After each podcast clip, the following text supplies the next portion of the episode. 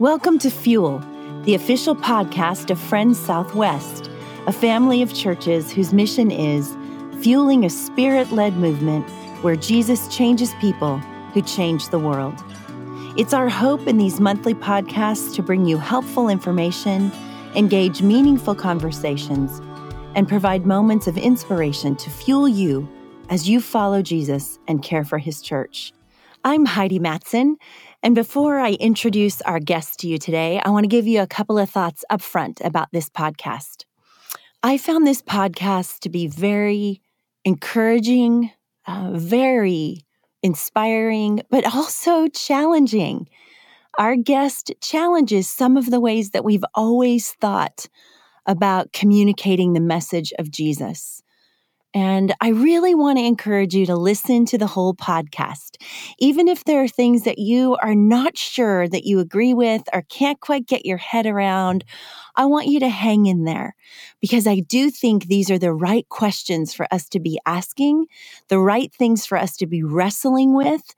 And when you get to the end of the broadcast, there are going to be some really practical, helpful, simple things we can all do but also some really great pearls about how we can connect uh, with each other as younger and older leaders, as people who have positions of influence and people who don't but have gifts that the kingdom needs and we need to draw them in. So, our guest today is Brady Shearer, and he is the founder and president of Pro Church Tools an organization whose mission is to help churches navigate the seismic shifts that are happening in the area of communications today.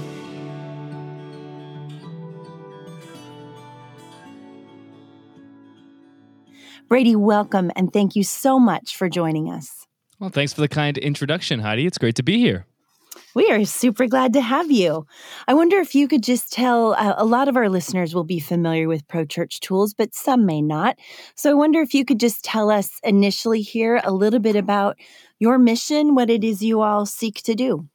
Yeah, for sure. So Pro Church Tools is about about seven years old as a company, and everything that we do is about seizing the 167 hours beyond your Sunday service. So uh, basically, to unpack that a bit, every week has 168 hours. Let's say church service is just about one hour. What's amazing about the time that we live in right now is that we can reach people with the hope of Jesus in the 167 hours beyond Sunday in, in ways that we never could have in decades, centuries, and generations past. In, in, in the past, we'd have to demand and ask people to come to us, but now we can go to them in ways that are more affordable, more efficient, and faster than ever before. And so, you know, I'm 27 years old, so I'm a young person that, that grew up in this world of digital. It feels very native and familiar to me. And, and, everything that we do is about helping churches learn to harness these digital tools that are available to us to help more people hear about Jesus. That is awesome.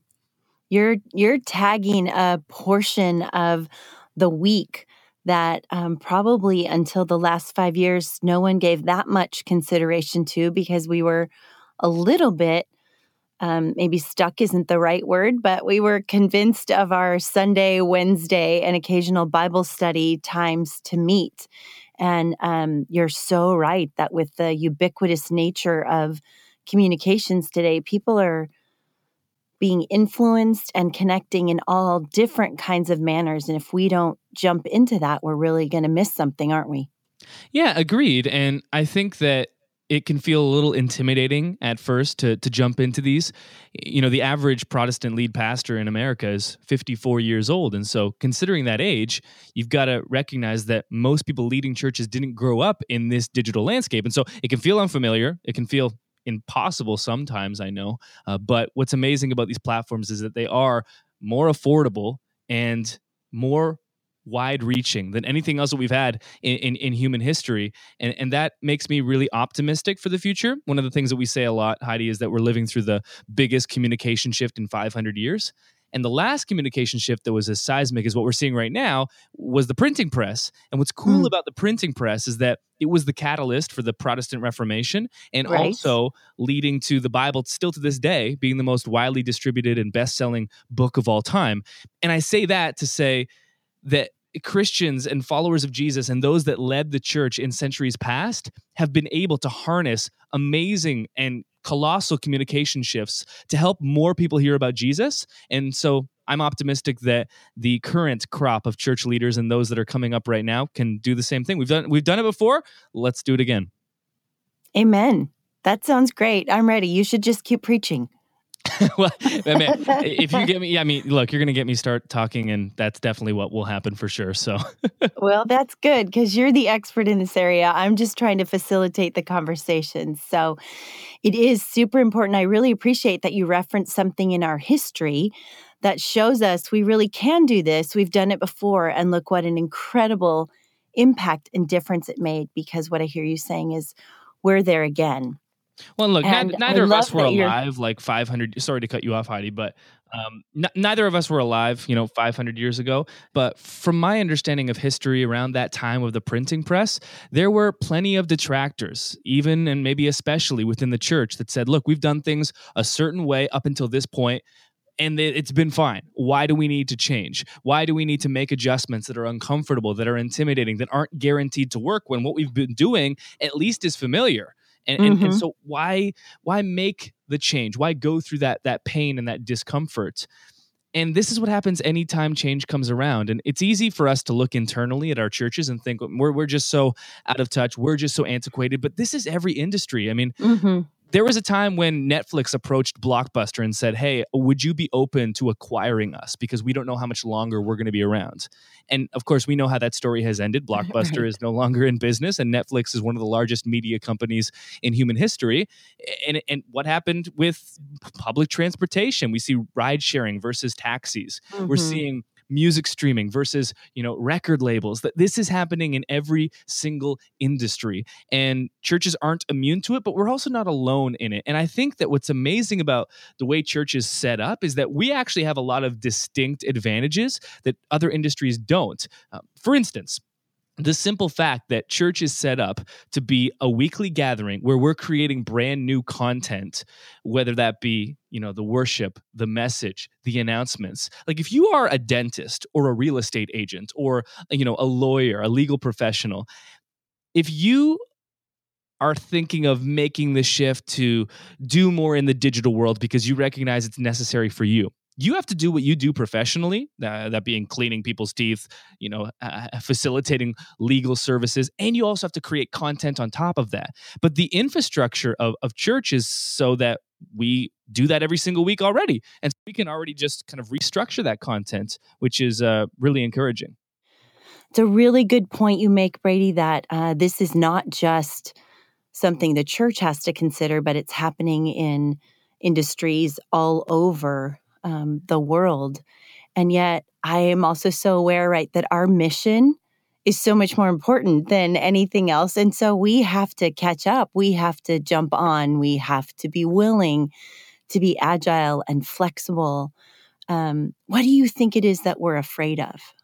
I think all humans are resistant to change because anything that requires change also demands taking a leap into something that's unfamiliar. And I think we all are predisposed to believe that that which is unfamiliar is probably also uncomfortable and maybe even mm-hmm. dangerous.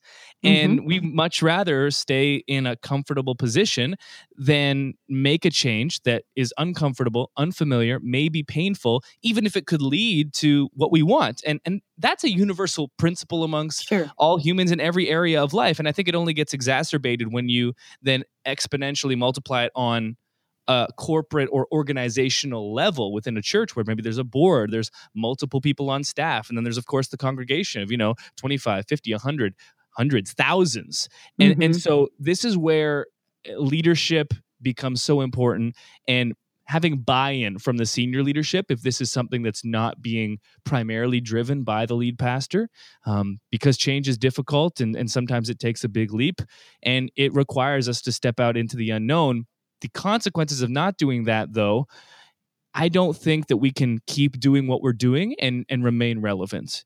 Yeah. I think that it's very clear the church attendance trends across the board in North America are trending downwards. Right. Six out of every 10 millennials that was once in church is no longer, and only two in 10 millennials consider church attendance important. mm. the thing to note there is that young people aren't turning their back on faith or on Jesus. They just don't see church attendance as important as it once was. And that can seem scary because we've always done it this one way but mm-hmm. this is mm-hmm. where seize the 167 comes into place it's not that people are resistant to the message of jesus necessarily it's that they're just not that in love with the idea of the one hour sit through consumer morning sunday experience and and that just means that we have more ability and also i would say more obligation to begin experimenting in other avenues of taking our mission and facilitating it in different ways. Because at the end of the day eh, with the thousands of churches that i've worked with almost every single church's mission statement can be summed up in three simple phrases love god love people and make disciples. It's the greatest mm-hmm. commandments and the Great Commission wrapped up. We might say it differently, but mm-hmm. that's what we're all trying to accomplish. And for, let's say, a century or, or so, maybe longer, we've considered the best way to accomplish that mission is through a one hour in person gathering. Mm-hmm. Don't hear me wrong. I'm not suggesting that an in person gathering is no longer important. Community, in person, face to face, is always going to be a core component of the Christian experience and, and being the body of Christ. All I'm suggesting is that we've perhaps overemphasized the one hour, four songs, announcements, and a message, and that there are so many other ways that we can accomplish that same message. And I think one of the best starting points for this, to, to speak practically, is to ask yourself and to begin asking your church the question how would we accomplish our mission if our Sunday service did not exist? I think if companies like Blockbuster had asked themselves, how would we deliver movies if our in-person retail experience didn't exist or toys r us how would we sell toys if our retail spaces didn't exist? If those questions have been able to be answered by those two corporations maybe they wouldn't be uh, you know as close to extinction or past extinction as they are now. And and these are helpful questions to begin asking because what i see most churches do is that they try to take what they're doing in sunday and then they use digital to just promote coming to sunday. So mm-hmm. digital through email through social through their website everything is come check us out on Sunday and then mm-hmm. we'll be mm-hmm. able to help you. Oh, you have questions about faith and God and the existential matters of the human experience? We'd love to help you, but only on Sunday morning. And it's like, that's not the way these mediums are meant to be used. And there are so many more powerful and impactful ways that they can be used. And it all begins with that simple question What would we post online? What would we do? How would we accomplish our mission if our Sunday service didn't exist? That can get you in the right state of mind to begin approaching these questions with hopefully a new set of eyes. And then my conjecture is going to be if we're willing and flexible enough to ask that question it's not actually going to take away from what we do on Sunday morning. It will actually make us better even then. Well, and also I think you you really have to make sure that everyone's on the same page about this. What what's sacred to our church? Is it our Sunday morning experience or is it accomplishing our mission? I think churches easily get those two mixed up because they've been one in the same for so long. So this isn't an indictment upon churches in any way. It's simply a statement, my perspective of of churches intertwining two things that are meant to be separate. If the mission of the church is to help people love God, love others, make disciples, and we're all on board with that, we're all wanting to go to the same destination. Well, now we can have an op- have an open conversation about the best possible routes. How do we mm-hmm. get to that destination?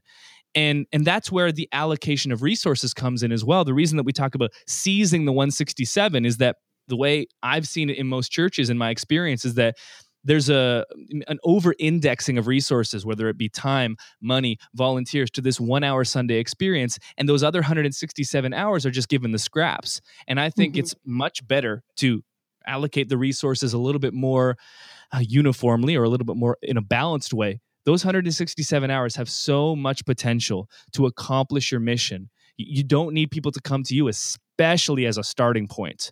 You know, when it comes to making a first impression, when it comes to getting people connected to your church, when it comes to getting people aware of your church, the starting points. You know, you mentioned earlier, and I fully agree that we have the the greatest story of all time, but the prerequisite to anything that your church does when it comes to sharing your message with the world is attention. I, I, like to say that attention is the most valuable commodity that your church can possess because it, it really doesn't matter if you have the greatest story of all time, like we do, or a, a discounted oil change, let's say, because if you don't have someone's attention, it doesn't matter what you're saying, they can't hear you. And so if church attendance is on the decline, if we're seeing less people come to us, we have to turn around and say, okay, I'm willing to go to them and the easiest thing is, well, where are they right now? Go to where the attention already is. I like to say it this way attention is the most valuable commodity your church can possess because it doesn't really matter if if you're our church and we have the greatest story of all time or you're peddling let's say a discounted oil change because if you don't first have someone's attention the message is secondary and and so this comes down to the simple part of where digital really comes into play we can keep demanding people come to us. But if church attendance is on a decline universally just because of cultural forces, we're probably going to be playing a, a, losing game, fighting against the tide when it's much easier to go with the current and go where the attention already is digital's likely and probably never should replace the in-person real community you know the fact like when something tragic happens the, the church is there for you when you're in a difficult time you've got real friendships and real relationships you know digital's not meant to replace that but the top part the, the the communication of the message the awareness the first impression that's where digital can be so so helpful when it comes to making people aware of your church, getting them connected, inviting them, and really helping them understand the message of Jesus, even completely separate from Sunday morning. Hmm. Those are super challenging thoughts. I think you're helping us to think in a new way that we never have before. And I'm imagining that some of our listeners feel a little anxious inside even as they're listening to it, probably for a few reasons. One, I have no idea how to do that. Two, that feels like you're messing with something that feels very important to me. And three, what do we risk? Because in a seismic shift, all the pieces haven't fallen yet, right? So I wonder if we could speak to that a little bit and maybe um, reiterate a couple of things. I think I heard you say um, digital communications, um, the way we connect over Instagram and Twitter and Facebook and so many other platforms, um, that should never replace our face to face, visceral, skin to skin kind of connection in the body of Christ, right? That's correct. Yeah. Yeah, I think that's just super important to speak to people's fear because if we don't say that loud and clear over and over, that's going to be the fear that gets triggered. And I want them to hear the other things that you're saying. So, us being together as a people physically should never be replaced. But the point is, um, if we don't pay attention to what's happening, particularly with younger cultures, we will then lose the ability to give them that very most important message that causes our hearts to beat every day, right? Yeah, absolutely. And I've said this already and I'll say it again change is difficult. When I say we're living through the biggest communication shift in 500 years, that means that things are tough and this yeah. is unprecedented and it's uncomfortable. There's a reason why an upstart company like Uber or Lyft was able to come in and completely upend the public transportation industry that had been around for 50 some odd years or whatever it was, even though they didn't have like like there was not even legislation that was made in most major cities that what do we do with uber? Like what about insurance? Mm-hmm. is this allowed? Like the city that i went to bible college in there were riots in the public square from taxi drivers are like you need to stop this. And yeah. and the city's like i mean this is capitalism kind of like things are uh, yeah we, we want people to be safe but yeah technology has made things available that uh, we don't even have laws to protect or actually manage yet.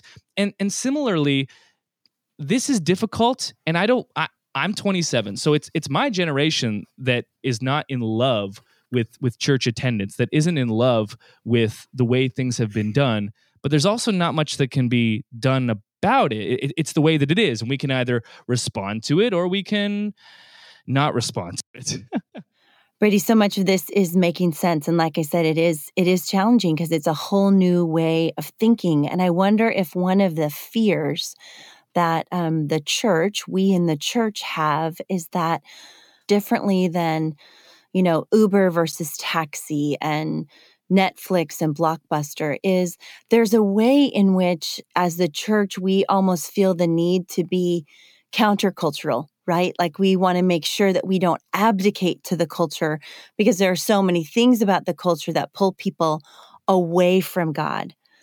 But we have to also be like the men of Issachar in the book of Chronicles who are students of the times in which they live and adapt enough that the message can stay primary, right? Can you speak to that fear a little bit? Yeah, I think I, I appreciate that that concern to an extent. I think that it's it's applied pretty inconsistently, at least in my perspective. So, for instance, l- let's assume that social media, the same way that the television, radio, a pen and paper is a neutral medium, because that's the perspective that I'm coming from. You know, we could look at home ownership, the fact that we live in a house, and say, you know what? It's good in a lot of ways, but it can also foster an unhealthy, um, you know, consumerism mindset. The fact that the home that you and I live in is bigger, more expensive than 99.9% of homes in the history of human existence. Or we could look at our automobiles that we all drive and say, you know what, we should be countercultural and we should walk everywhere. But we don't apply that in that way. So why would we put, apply it in communication contexts? When I think of being different from culture, I think of the words of Jesus, um, the words of scripture that you'll be known by your love. Mm-hmm. When I think of counterculture, I think of laying down my life for my friends selflessly, something that I'm not very good at, especially at age 27, and something that I'm working at so hard. I think about being a father that that sacrifices for both his his his daughter and his wife and his family because that's what I don't see happening in culture. Countercultural mm-hmm. for me is an abstinence from it's from Twitter, Instagram, automobiles, and homes. To me, it's redemptive love that transforms. And I think that's a message that has so much more more power and transcendence than simple abstinence from any movie above a, a certain you know letter grade or a song with curse words or an Instagram platform. Absolutely. Beautifully said. So let's say a church is listening to us right now and they're saying, okay, Brady, okay, I'm with you. I'm willing to learn to think differently. I'm willing to get better at this. How do I start? What what do I what do I need to do? Yeah, I love that question because I don't, I don't want to just, you know, pontificate with philosophy and, and, talk about how, hey, look, things are changing. You better get on board. And then people feel kind of like, well, how? but how? Uh, let's talk about the most important marketing, marketing and outreach tool that every church has, and that's their website. You know, whether you're a church of 25, 250 or 2500 your church's website is almost always going to be where your first impression is being made uh, there's mm-hmm. a stat that was sourced by Forbes that says 97% of people search for local organizations online, meaning when someone's searching for a local hamburger joint or a local church, they're jumping onto Google first. So mm. if you don't have a website, if you don't have a website that makes a great first impression, you are invisible essentially to most mm. people. Um, and, and, so that's the first place to start. There are so many great website platforms that are extremely affordable that will allow you to build a stunning website that communicates to first uh, first time visitors, but when it comes to building your website, there are some really important things that you need to be aware of. We did a case study. We looked at more than a thousand church websites from around the world. Every, uh, I think there's like more than 25 different countries represented, um, 1,008 total churches. And we found that more than 60% of the churches that we looked at didn't have readily available new visitor information on their homepage. So mm. you would land on a church's website and there would be information about their current series. There'd be information about the upcoming women's brunch. And there'd be information about, you know, a lot of things. But very obviously lacking was information for a potential new visitor. So like So it was it was an invitation to a family event. I mean just imagine a new visitor walks into your church on a Sunday morning. Mm-hmm. But instead of being greeted or welcomed like no one acknowledges them at all and they're right. like treated as if they weren't there. We would consider that like we would think oh my gosh like we only get so many new visitors at our church. What a wasted opportunity. And yet the majority 62% of church websites that we looked at mm-hmm. did the same thing. They didn't consider the outsider. They didn't consider the person that wanted to become part of the family. It was all about internal affairs internal affairs only. Okay so brady along with that we need to really have in a primary spot on our website information for someone who's just checking out a church online, new visitor information. What other things do we need to make sure have sort of preeminence on our website? Help us, walk us through like these are the four main things that you really ought to have on your website. Yeah, what's amazing about website design, Heidi, is that you can just make a couple of small changes and they can have huge, huge beneficial uh, Im- uh, benefits and implications in that respect. So, so one is having photos of real people at your church. I'll reference that same case study that we did. You know, more than a thousand church websites. We found that one in three had stock photos of people's faces. So, hmm. faces on their church website, but people that have never and will never attend their church. So, like Uh, I used a hamburger analogy earlier. Like imagine if you went to a hamburger restaurant in your city because you had visited them online and you'd seen this beautiful picture of a hamburger and then you sit down and they hand you this burger and you're like this this this doesn't look anything like your website and they said, "Oh yeah, that wasn't our burger. That was just a picture." And you'd be like, you would feel so like betrayed and upset. Right. But we do that with our Bait churches. Switch. Yeah, exactly. We say, This is yeah. our church. Look at how ethnically diverse we are. And then we show up and everybody's white. You know, like it, using stock photos of people on your website faces of people. You want to put a stock photo of a lake or a Bible, go for it, but not of a person's face. Mm-hmm. It's disingenuous, it's deceptive, and it's one surefire way to ruin a first impression. Mm. And so, what's amazing about the mobile devices that we're walking around with in our pockets, and I did another case study on this, is that it is so easy to capture beautiful photos with no skills and no gear. So yeah. I went into a church that I had never been to before with only my iPhone 7 Plus. So it's like three iPhones behind at this point. I'm not a photographer. I took out my phone, I set it on portrait mode so that it blurred out the background. Mm-hmm. And I spent an hour at this church. I took a bunch of photos. I just asked people. I said, "Hey, can can I have uh, take a photo of you? It's for your church's website. Here, make sure you sign this release form so we can use it." And some people said yes. Most people said yes. A couple said no. I was like, "Great, fine, go on to the next person." And in an hour, I had a bunch of photos. I then created a demo website and I, you know, it took a couple of hours and I replaced all the photos of this church's website that, you know, weren't photos of them, weren't photos of their church. And now when someone lands on their website, they're going to actually see oh, that's what this church looks like. This is what the community looks like. Because that's mm-hmm. the thing about websites. What you want to do is is you want to demonstrate what you are in a digital way. It's really mm-hmm. easy if you're selling hamburgers. Take a picture of the hamburger. But but how does how does that translate to church? Right? We're talking about existential matters of the heart, hope, community, mm-hmm. community, purpose, eternity. Well, it all is shown in you know the image of God. That's that's the smiling faces of the people that attend your church. It's a great way to make a first impression. You can do it for free with your phone, and uh, we have a full case study on our website that kind of shows like me going into that church and taking the photos and walks you through step by step actually how to do it. Cool. So, first simple thing is to make sure that we have stuff for guests for someone who's brand new to us. Second simple thing is have faces of our own people to really give an accurate picture of who we are. Third simple thing we can do. We looked at a thousand websites and we found 76% of them lacked a primary focal point.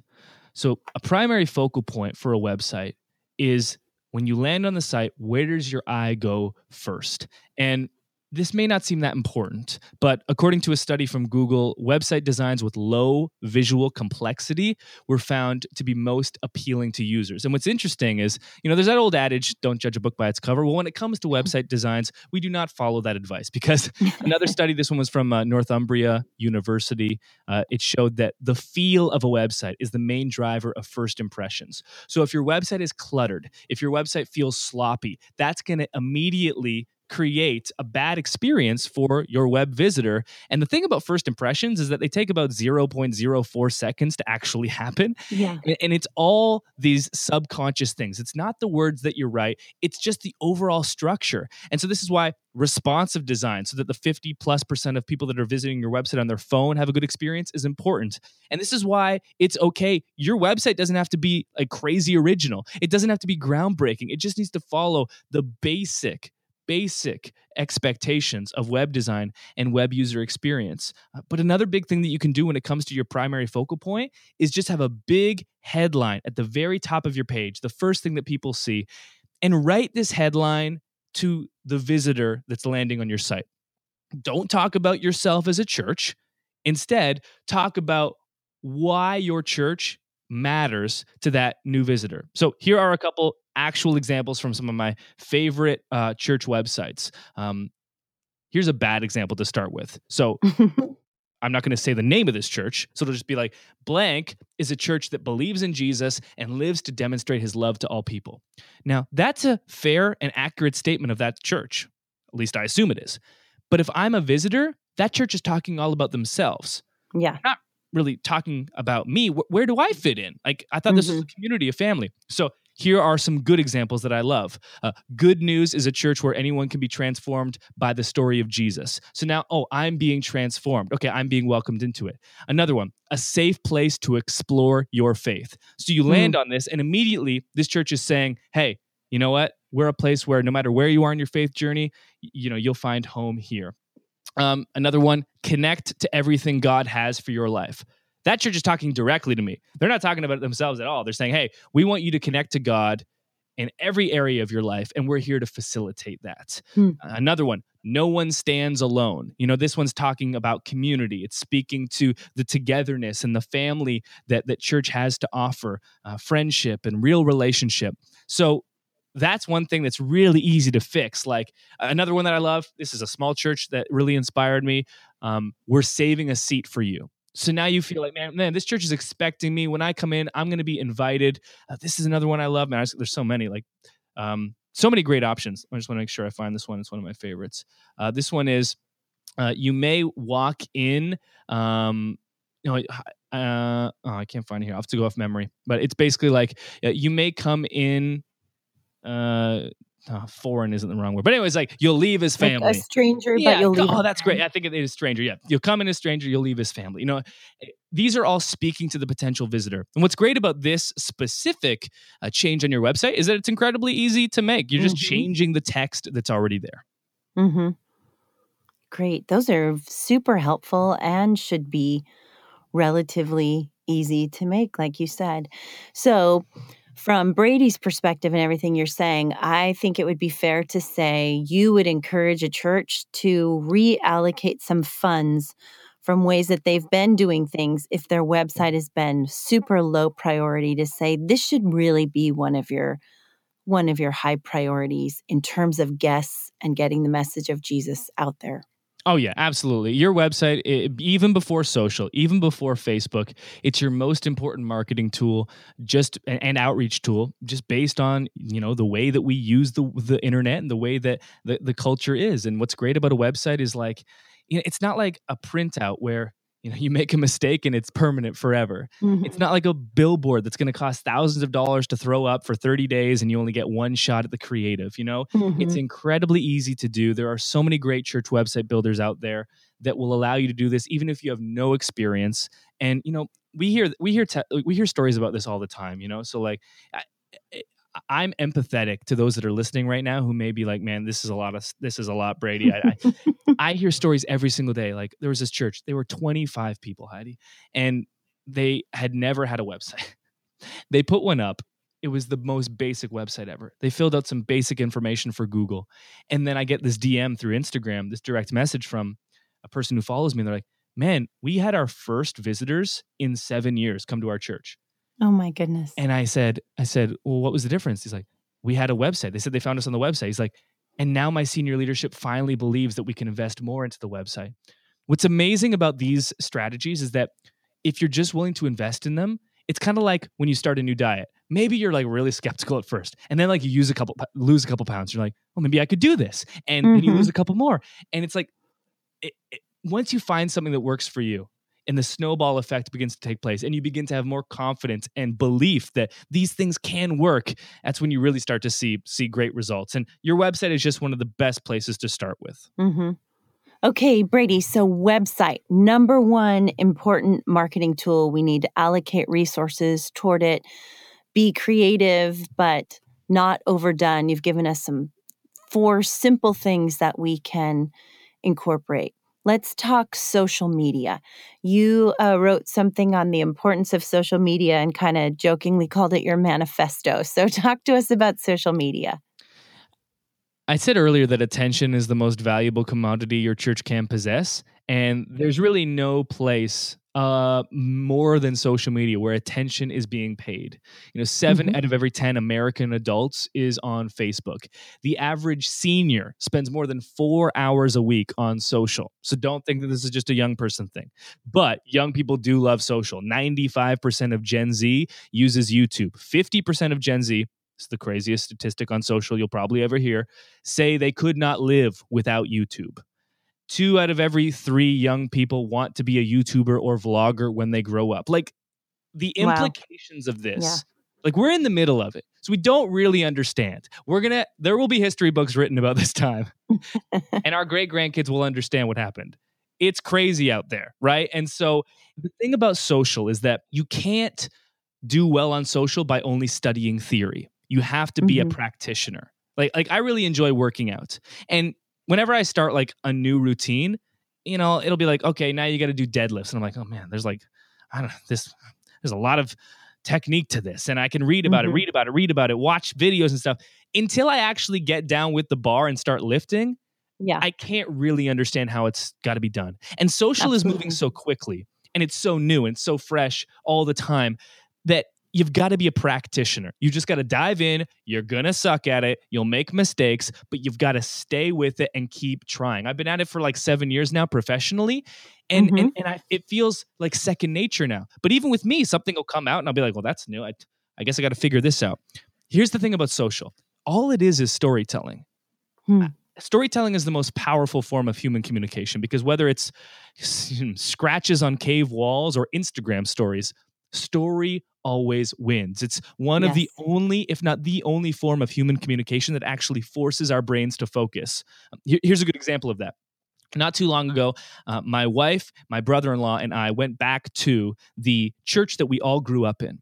And our, our senior pastor, after 20 years or so, was, was leaving for another church. And so we wanted to see him off. So we drove the three hours and we're sitting in the back row of the Sunday service. And my brother in law, he's sitting to the left of me. My wife is to the right. And, and my brother, he's got his head down. Pastor's preaching. He's scrolling through Facebook. And then in the middle of his message, my pastor transitions from doing some, you know, exposition of scripture to a story. And he says one line. And all it was was, I, I have this friend named Caitlin. And I, because I'm looking for this, notice my brother in law immediately and subconsciously to him look up from his phone, abandon social media and the conglomerate of Facebook, the attention suck that is Facebook, and immediately start listening to our pastor. Why? Because he's teaching through story. And I Yeah. can guarantee that everyone listening to this podcast just paid more attention to the last 20 seconds than to the two minutes prior because I was telling a story. Yeah. Nothing keeps our attention like story. And what's amazing about social is that while the mediums are changing and the aspect ratios and the, the type of customs and nuances to the platforms that really will perform well, it's all just storytelling. So if you can Mhm. learn to be a good storyteller, you can future proof yourself for all the changes that will come with social. And that's what's so encouraging to me to think like, people get really discouraged like man I, I learned how to use snapchat and then it disappeared and instagram took over or oh, facebook was great until they introduced the new algorithm in 2018 and my organic reach dropped. And if all this sounds foreign to you and sounds even more complicated i get it. But the truth is social is just storytelling.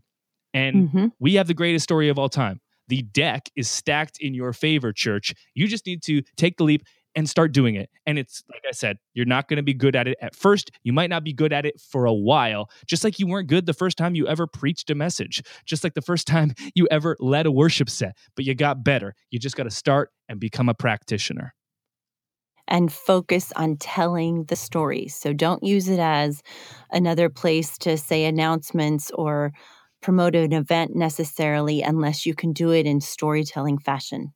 absolutely Got it. Super, super helpful. Brady, what else? What else do you think of that you think I we really shouldn't leave this podcast without these people knowing this? Assume that you're talking to a wide variety of people, some who are totally nodding their heads at everything you're saying, like, yes, man, I totally get it. I'm with you, and other people who are going, okay, I'm barely not lost. You're speaking a language I don't know, but I'm I'm willing. I'm willing to try. i think What do you want to make sure they know? I- think it's important to address one of the elephants in the room, and that is the generational divides that exist within our church right now. I had a couple, young couple from Miami stopped by the office just last week, young couple, first couple years in ministry, and they're talking about like, Brady, we listen to your podcast every day, we watch your videos, we read your articles, and we're trying so hard to implement these techniques and strategies into our church but there's so much pushback that we come up against from the senior leadership that say no no we've never done this. We do things this way around here. And there's there's frustration amongst the young people that are saying we've got to make changes and then there's frustration from the older group, the group that's in leadership right now saying these young kids, they don't know what they're doing. Like they don't know what it takes to actually lead a church, to build a church.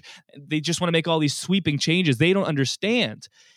And it's so funny because I'm talking to this young couple and I'm thinking, and they could listen to me every day, give them every single tip, technique, strategy. They could know every single thing about digital, social, graphic design, videography, and the rest but if they weren't able to navigate these leadership and generational divides in their church, it wouldn't matter.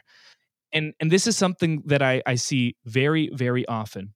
You know, right now, millennials are the largest uh, living generation in the workforce. Mm-hmm, and right. by the time the next election comes along, we'll be the largest voting group. And it won't be too long before we're the largest living generation across the board and and it's a fascinating time right now like i said i'm 27 and i'm seeing right now the entire world shift their focus to me as a consumer and I've lived a quarter century on the earth and I've never seen this. I saw movies that were nostalgic about a generation or a decade that I wasn't alive for.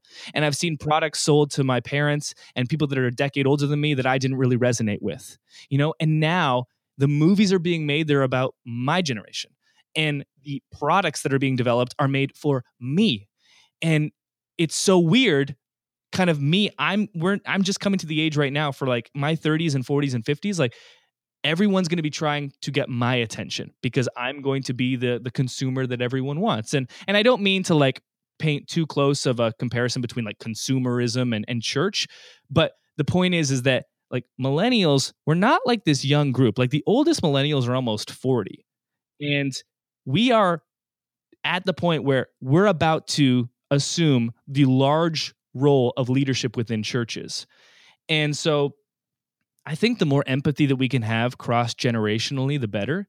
And I think the more that we can have conversations about what we're actually trying to accomplish. And this is what I said to this young couple I said, the problem with what you're trying to do is that you're going into someone's home and moving around the furniture without asking them.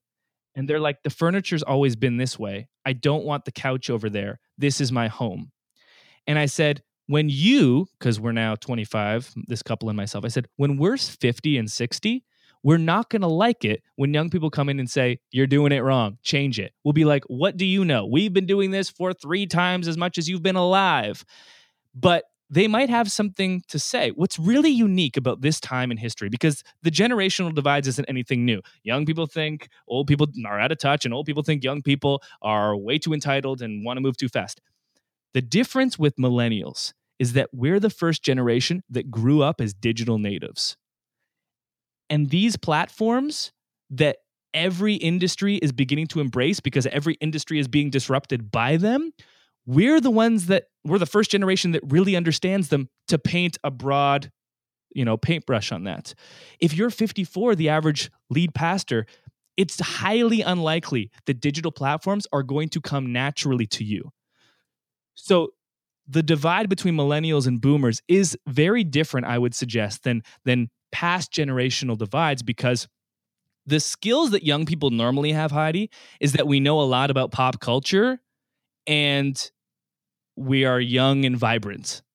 And the skills that older people generally have is that they've been around, they've got the experience, they've made the mistakes, they know what it takes.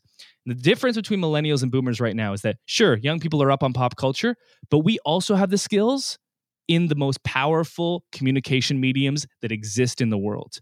And I think that's why senior leadership needs to, as much as possible, try to involve younger people, give them a seat at the table, and allow them to help navigate this shift because we need each other. And I'm going to say a big whopping amen to that, Brady. I couldn't agree with you more. And I think the scripture has given us what we need in order to do that. And that is that if we clothe ourselves in humility, right, and let everybody use their gifts, because everybody has a different gift. That's why the scripture talks about the entire body of Christ, that we're going to be able to do this. Older people need to go search out our younger people and say, Hey, I don't get this, but I know that it's so important. Can you help me? And younger people need to be willing that they don't have the corner on all the wisdom in the world just because they understand current culture better and be able to seek from older people, okay, how does that work? With overall leadership and what does that mean? If we could do that together, we could navigate this gap and bring the message of Jesus to the world. And like you called us to in the beginning of this podcast, it's really about keeping first things first, right? It's about making sure that the gospel is accessible to people. It's about making sure that the message of Jesus stays preeminent and we use whatever method and means we have to in order to keep that primary, right? It wasn't that long ago, Heidi, that I was a 21 year old kid um, in Bible college studying to be a student pastor. And it was pretty long ago for me, just so you know. I'm 27 now. So it's like five years ago, let's say. And I was approached by my church and they asked me to come on staff to be the media director, which meant social, graphic design, web, video. I had no skills at the time. I was studying to be a pastor. I knew very, very little about the world. I was very newly married. And I still am very close with that pastor that hired me. And I'll and I'll ask him and he'll say, I'll ask him, I say, well, why, why did you hire me? I had no skills. He's like, You're right, you had no skills, but I saw something in you. He's like, You could figure out the skills, but I needed to make sure that you had the chance. And what that leader did is that he empowered me, he championed me. I wouldn't be here without him. It's very likely that the young person that you elicit help from, that you give a seat at the table, is going to make a ton of mistakes and doesn't know a lot. But if you champion and empower them, they're going to have the actual ability to blossom into all that they can be. The thing is, if you're young, like we need an older person to give us a chance usually because the older leadership is the one that is in charge. And so they need to at least give us a chance. And without that chance, without that, you know, championing and empowering, um, you'll never know what your young people can do. It's it's crazy to think where my life has gone in the last 5 years, but it all started when they handed me a camera and I said, "All right, Google, tell me how to use it." Hmm. That's a great story. Mine's not so dissimilar. I preached my first sermon at 22 as a female mm. because our senior pastor said, I want you to take 10 minutes in the middle of my sermon and talk about this. And I didn't even realize at the moment how incredible it was till afterwards someone said, Do you have any idea what just happened?